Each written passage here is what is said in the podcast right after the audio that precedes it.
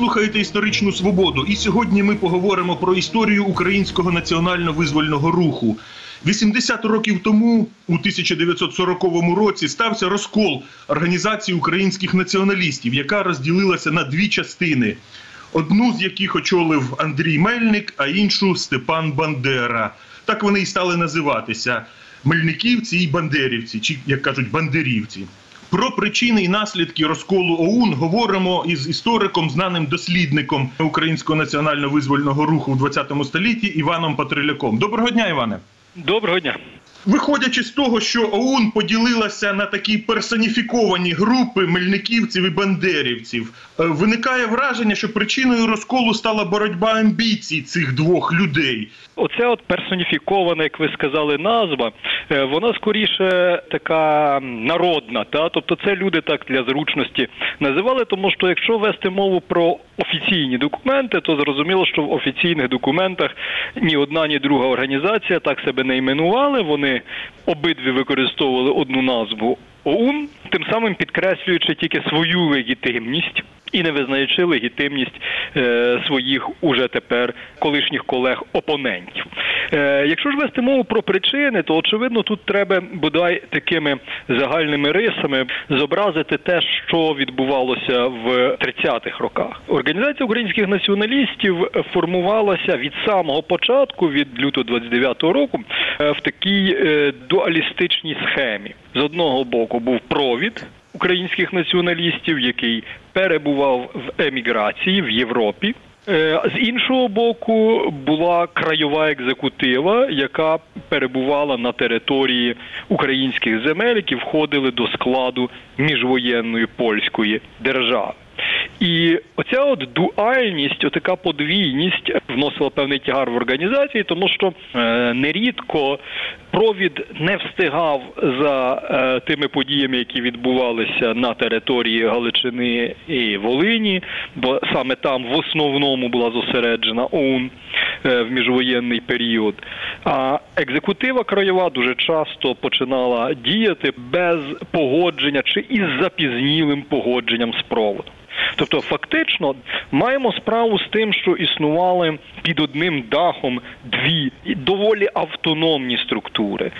Проте до розколу не доходило значною мірою е, через те, що Євген Коновалець, е, голова проводу, був доволі авторитетною людиною серед молодих революціонерів, які е, зосереджувалися в краю, які хотіли негайної і швидкої дії, Проте, коли 23 травня 38-го року радянський агент Судоплатов Валюх е, убив Коновальця за наказом найвищого радянського керівництва в Роттердамі, перед організацією постали величезні проблеми. І це все відбулося, наголошую, в переддень фактично Другої світової війни, в переддень колосальніших змін на європейському континенті, коли потрібно було ухвалювати складні рішення, коли потрібно було ухвалювати рішення швидко, і коли ніхто не знав, які будуть наслідки тих чи інших подій. І от в цей момент на порядок денний випливає фігура полковника Андрія Мельника. Андрій Мельник був не випадковою фігурою в українському національному русі, ветеран перших визвольних змагань. Він був керівником штабу полку січових стрільців, який очолював е, Євген Коновалець. Більше того, з Коновальцем вони були свояками, їхні дружини були сестрами. Відповідно, Мельник, начебто, був людиною, як я ще раз кажу, не чужою для українського руху з одного боку, а з іншого боку, він свідомо дистанціювався від цього руху і жив приватним життям інженера лісового господарства в маєтках митрополита Шептицького. Більш того, він очолював деякий час таку католицьку молодіжну організацію Орли, яка до певної міри конкурувала із націоналістичним рухом. Як випливла ця кандидатура? Після загибелі Коновальця, як це не дивно, не було оприлюднено заповіту. Чи він не існував взагалі? Це дуже дивно, якщо він не існував в письмовій формі, тому що Конувалець, очевидно, мав би бути свідомий того, що його можуть спробувати вбити. А тільки його найближчі співробітники оголосили про те, що чули від Коновальця, мовляв, е, у випадку його смерті бажано на керівника організації, на керівника проводу запросити Андрія Мельника, виходячи, начебто, із цих побажань. В серпні 39-го року Андрія Мельника на другому римському зборі ОУН затвердили на цій посаді. А оця краєва екзекутива до його призначення була причетна, чи краєву екзекутиву поставили до відома, що у нас тепер отакий керівник новий? Отут тут була й проблема, що не всі представники краєвої екзекутиви, які мали приїхати на з'їзд, тобто на збір в Рим, змогли туди добратися. І властиво згодом, коли е, почався конфлікт, то крайовики, які е, опинилися поза процесом е, обрання голови, вони і закидали мельнику те, що він, мовляв, не зовсім легітимний, що їхньої думки не запитали. Хоча частина представників краєвих структур були на цьому з'їзді, підтримали Мельника. Питання Карпатської України воно викликало вже перші такі конфлікти між краєвими структурами і проводом в Європі. Тому що краєвики, оці от молоді активісти, сказати б, які проникли на Закарпаття, які там взяли в руки зброю, які намагалися організувати армію, намагалися боронити цієї карпатської країни, гинули. Вони потім з великими претензіями. Очевидно, я думаю, що ці претензії не завжди були об'єктивними, а можливо в чомусь дуже наївними, але вони вважали, що провід не зробив всього, що міг зробити аби Карпатську Україну підперти дипломатично, військово, організаційно, технічно і матеріально. Очевидно, що тут можливості проводу теж були дуже сильно перебільшені цими крайовиками в їхній уяві, в їхньому баченні подій. Так от, коли в 39-му році, от в серпні, Мельник успішно пройшов це затвердження, але вже через декілька буквально тижнів е, міжвоєнна польська держава зазнала катастрофічної поразки від нацистської Німеччини і Совєтського Союзу, яка призвела до того, між іншим, що Польща була розділена, а крайовий актив ОУН, який масово попав до тюрем в 34-35 роках, опинився на свободі. Бачите, е, польські структури тюремні виявились набагато гуманнішими ніж пізніше совєтські, які в 41-му році просто розстрілювали ув'язнених перед відступом. А поляки їх відпускали. І таким чином на свободі опинилися Бандера і опинилися всі ті, хто разом з Бандерою. І з цього моменту починається оцей процес, який властиво призвів до розколу ОУН. Тобто треба усвідомлювати, що це не був якийсь одномоментний акт. Це був цілий процес, який тривав фактично з кінця 39-го і завершився десь у березні-квітні 41-го року. Мені здається, що не одразу взяли курс на розкол, адже Бандера приїздив до Мельника в Рим. Вони намагалися домовитися, але не змогли. Чому не змогли? Звісно, була дискусія. Йшлося не лише про амбіції і не лише про персоналі. Дуже часто існує спрощене розуміння цього процесу. Що, мовляв, це були молоді, там були старші, це були крайовики, а там були емігранти. Але насправді все було набагато складніше. Частина краєвиків не пішла за Бандерою, частина емігрантів не пішла за Мельником, частина молоді пішла за Мельником, частина старших пішли за Бандерою. Тобто, все було не так однозначно і не так просто, як нам би можливо хотілося в якійсь схемі позначити. Е, Бандера і його оточення. А він був найавторитетнішим представником краю. Ставили перед е, Мельником декілька вимог. Перша вимога це була вимога персональна: виключити із проводу Омельяна Сенека і Ярослава Барановського. Першого вони звинувачували в тому, що він, ну так кажучи, жаргонно профукав архів ОУН в Празі в 34-му році. Е, Він, тобто, його не зашифрував, не заховав. Чеська поліція його здобула і передала польській поліції, що призвело до масових арештів в Польщі. Друга персона, яку вони звинувачили, Ярослава, в тому, що його брат Роман Барановський був таємним співробітником польської поліції. Властиво виключити цих двох людей із проводу, натомість ввести туди представників краю. Мельник загалом погоджувався на введення додаткових представників від краю, але виступав проти виключення е, Сенека і Барановського з проводу. Друга річ, яку краєвики ставили, що краєвики друге вимагали. Е, вони вважали, що потрібно розділити е, провід, зробити один провід в Європі, який має переїхати в нейтральну Швейцарію, і Мельник так само з Італії повинен переїхати в Швейцарію. А другий резервний провід для контактів із Сполученими Штатами, Канадою, через Канаду з Британією потрібно організувати за океаном для того, щоб у випадку чого мати контакт із західними державами. Звичайно, це було розумно, але Мельник зауважив теж не менш резонно, що е, контактувати з закордонними урядами з фальшивими паспортами дуже складно. Хто, мовляв, піде з нами на контакт, якщо в нас немає навіть паспортів якихось легітимних? А вони легітимно не могли виїхати до Штатів чи до Швейцарії? Ну, Конувалець відомо, що користувався литовським паспортом на чуже ім'я. Когось був нансенський паспорт, тобто паспорт людини без громадянства. Хтось там якісь ще українські старі документи, які там рідко ким визнавалися, зберігав. Е, польські паспорти вже тепер теж е, виглядали б дуже дивно, якби люди з ними приїхали і пропонували.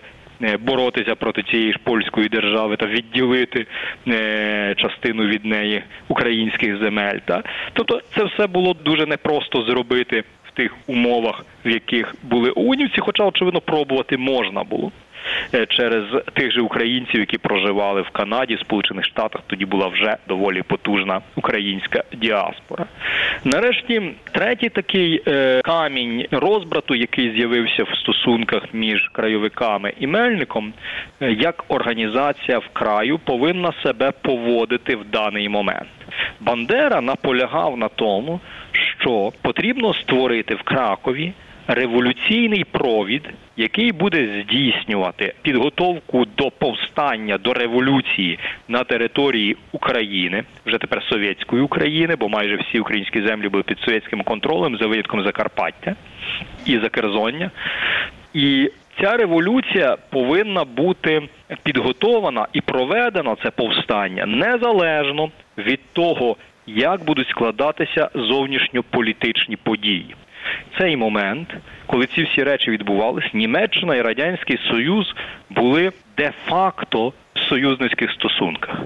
Між ними процвітала торгівля, хороші дипломатичні стосунки, і відповідно розраховувати на те, що між цими країнами відбудеться воєнне зіткнення на зламі з 39-40 року було ну, дуже складно. Мельник вважав, що повстання в Україні призведе тільки до того, що совєти до ноги винищать весь український національний актив, позасилають людей масово мільйонами в Сибір, і він вважав, що підпілля ОУН в Україні повинно глибоко законспіруватися і чекати, скільки доведеться рік, два, три, п'ять, щоб підняти повстання тоді, коли Німеччина і СССР розісваряться і почнуться між собою воювати. Очевидно, що і він в якихось моментах тут мав рацію і не хотів ризикувати даремно людьми.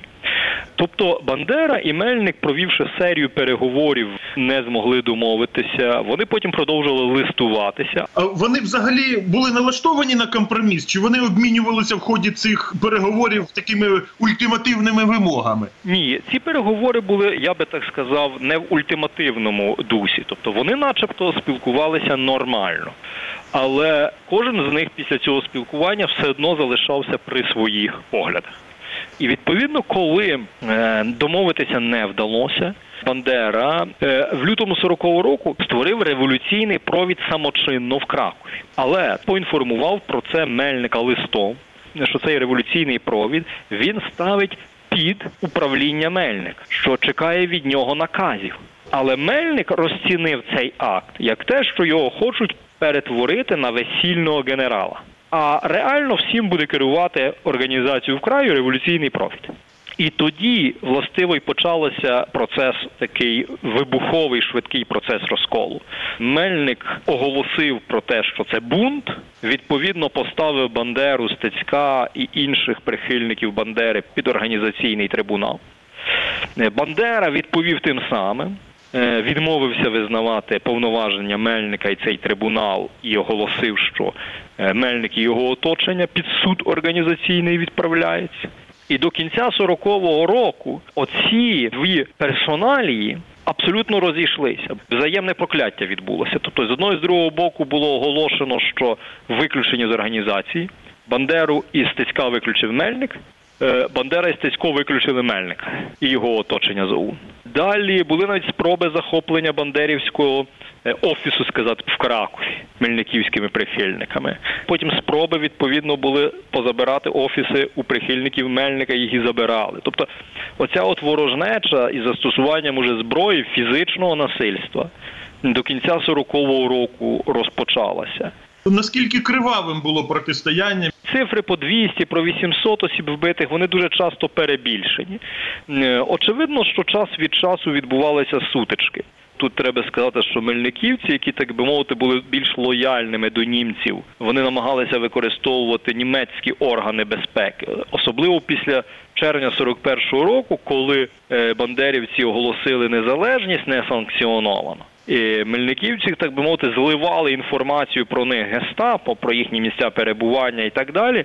І таким чином їх арештовували руками гестапо. Надзвичайно складна е, сторінка, і я би сказав, чорна сторінка в е, діяльності двох е, структур одна проти одної. Дуже багато в літературі є тверджень про те, що різні люди свідомо підштовхували Мельника і Бандеру, особливо Бандеру, до того, щоб стався розкол. От, зокрема, називають е, Ріхарда Ярого. Так, Ярий дуже така загадкова постать. Е, Скоріше за все, він працював на декілька розвідок е, і на німецьку, і на японську паралельно, можливо, навіть на радянську теж. Оце питання, чи розвідки в цьому брали участь. Я думаю, що і совєтська розвідка мала свою агентуру. Проводі є документи про те, що вони намагалися цей розкол завжди поглибити і загострити. І німецька агентура так само діяла. Е, Я не думаю, що вони зорганізували цей розкол, але вони, як тільки він позначився, зробили все, щоб цей розкол став незворотнім щоб максимально його поглибити. Всім їхнім опонентам це було вигідно, тому що е, кожен з цих відламів тепер частину своєї енергії, значну частину причому енергії, витрачав на поборювання впливів своїх опонентів. Пригадую часи, коли закінчувався радянський союз, народжувалася незалежна Україна. Масово приїздили діаспоріани, і от у мене таке враження: оцей конфлікт між е, бандерівцями і мельниківцями, і вони його тут намагалися е, актуалізувати. Хоча перед Україною стояли вже інші питання. На вашу думку, коли цей конфлікт між бандерівцями і мельниківцями перестав бути українською політикою, а став українською історією?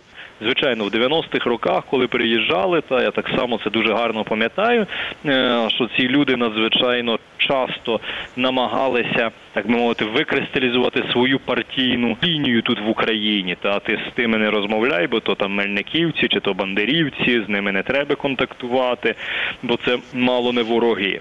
Зараз, звичайно, це згладжено. Та в нас тут свої нові лінії розколів, лінії конфліктів. От але поки жило те покоління 30-х, 40-х років, яке е, було безпосереднім учасником, актором тих подій розколу, то безпо- то звичайно, що ці люди пронесли його через все життя і принесли його в тому числі і сюди в Україну. На жаль. Які висновки з того конфлікту мають зробити сучасні українські націоналісти? Ну я думаю, що не тільки українські націоналісти, а загалом українські політики. Один великий висновок, який важливий для всього українського народу. Українцям притаманна така ментальна риса, егоїзм і атомізм. Та ми дуже атомізований народ, і кожен завжди намагається очолити бодай невеликий, але свій рух, свою структуру. А це завжди погано відбивається на загальнонаціональних цілях, тому що роздробленість ніколи не призводила нікого до успіху. Оце найголовніший, очевидно, урок. Дякую. Це була історична свобода. Із істориком Іваном Патриляком ми говорили про розкол організації українських націоналістів, який стався 80 років тому у 1940 році. Передачу провів Дмитро Шурхало. На все добре.